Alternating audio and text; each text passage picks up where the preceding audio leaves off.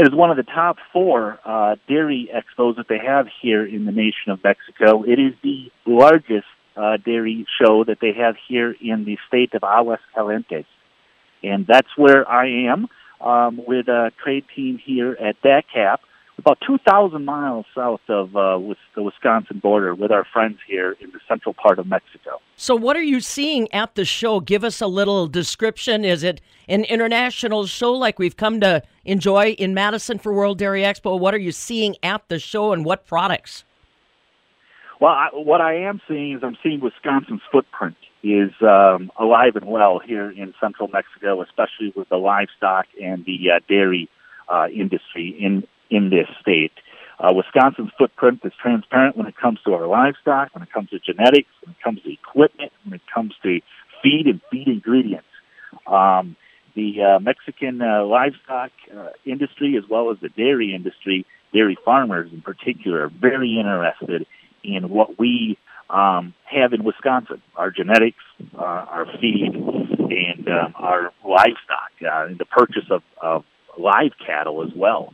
And I've had a number of conversations with individuals that are interested in in live cattle from Wisconsin. Mm-hmm. Um, you know, bred Holstein heifers, bred Jersey heifers. They're asking what the price is. They're very interested in learning more um, of what what's going on in in Wisconsin and Wisconsin agriculture in particular. I'm also pleased to say that the um, the reputation of the um, Center for Dairy Research at the University of Wisconsin Madison crosses the border. Uh, people here in central Mexico know uh, about the Center, Center for Dairy Research and are interested in learning much more. Um, some of the amazing uh, products that come out of the Center for Dairy Research is um, is starting to be known um, south of the border here. Interesting, interesting. So, of all the conversations you've had with folks, Brad, uh, how many of them have to bring up the U.S. Mexico Canada agreement, or in the business climate you're dealing with, do they not necessarily bring that up as much conversation at all? Well, I think that people recognize the fact that the United States and Mexico uh, government, we have had a uh, working relationship in the, in the past, and we will continue to. We obviously, it's important that our our two nations, our two na- national governments, the U.S. government as well as the Mexico government, uh, we do continue to build upon uh, the existing trade relationships and make them even better. Make those work, obviously, for American uh, uh, consumers as well as for Wisconsin dairy producers and Wisconsin agriculture producers. But at the same time, wanting to make sure that um, you know we have a relationship that's built upon um, mutual understanding and um, some common goals. And the common goals that we're seeing, uh, quite frankly, is that the um, the Mexican dairy industry is very interested in. Um, they recognize the fact that they they do not produce enough in order to uh, feed their consumers, um, and they recognize the fact that uh, based upon uh, climate and feed availability, uh, that they may never have may may never be able to do that. But they want to be able to produce high quality product, and they recognize that what we have in Wisconsin, uh, especially with our genetics, uh, livestock, and our equipment, and our feed uh, this stuff is second to none. So mm-hmm. they're very interested in learning about that and purchasing all that.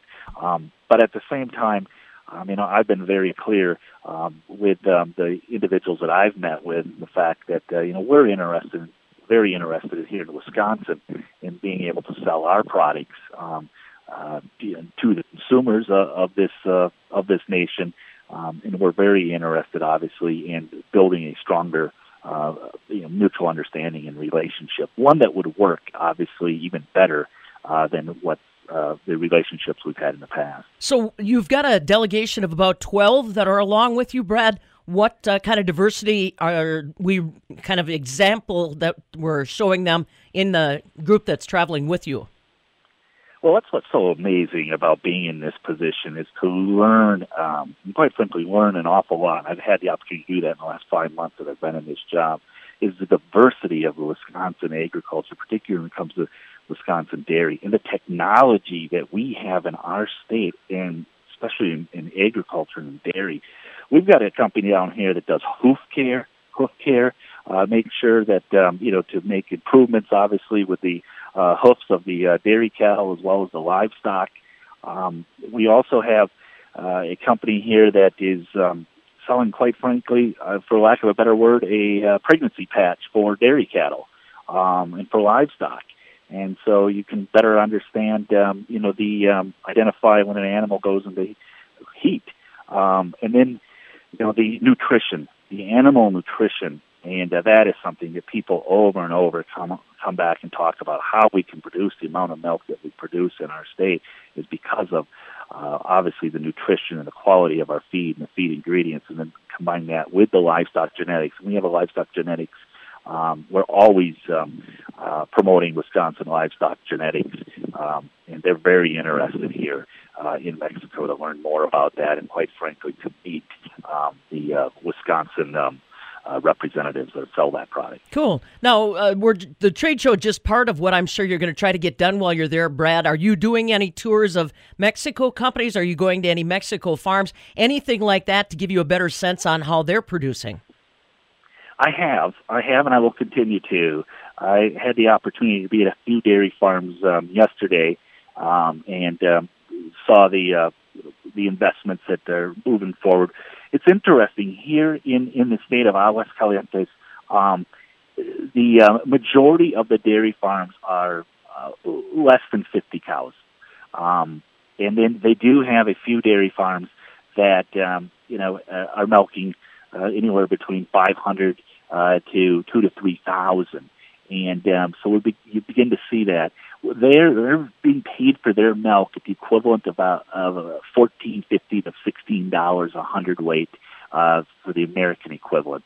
Uh, they get paid on a, a, a per liter, and so it's about six fifty uh, six fifty peso um, per liter is what they're receiving. And that works out to somewhere between fourteen fifty and sixteen dollars a hundredweight.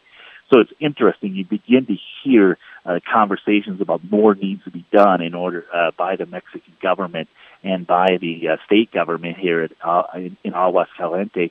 What can be done in order to uh, help keep farmers on the land, especially those farmers that uh, you know have herd sizes less than 100 uh, milk cows? What what can be done to keep that infrastructure in place?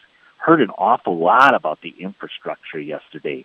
Uh, the fact is, is that what are we going to do um, in order to make sure that we can continue to keep uh, equipment dealers and uh, part replacement um, uh, sellers?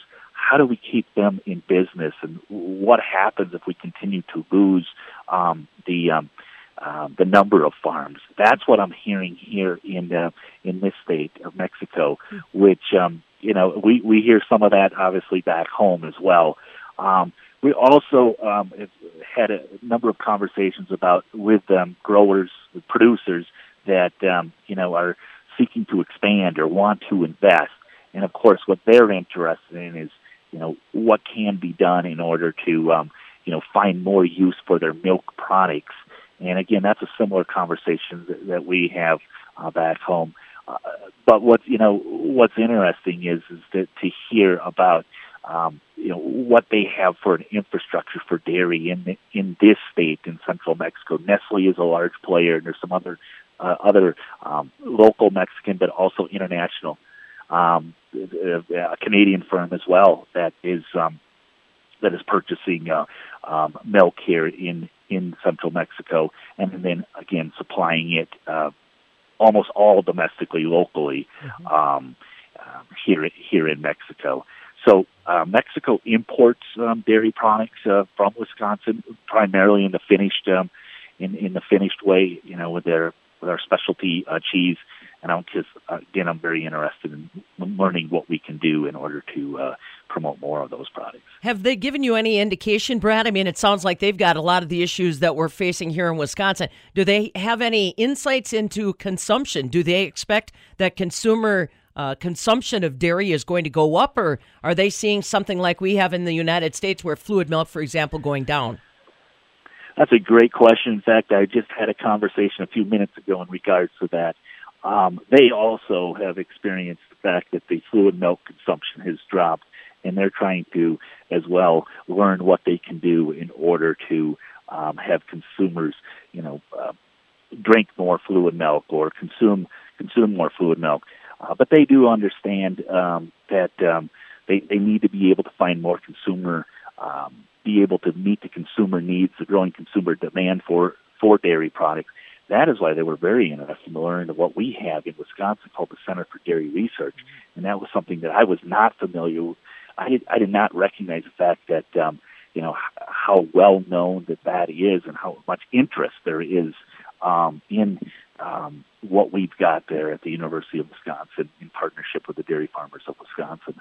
Well, keep the antenna up, Brad, while you wrap off the rest of your uh, trade visit in Mexico, and we'll look forward to having uh, another recap when you get back in Wisconsin, and hopefully some of all the new relationships, new agreements, new uh, business that this uh, this trade mission has uh, brought back to Wisconsin.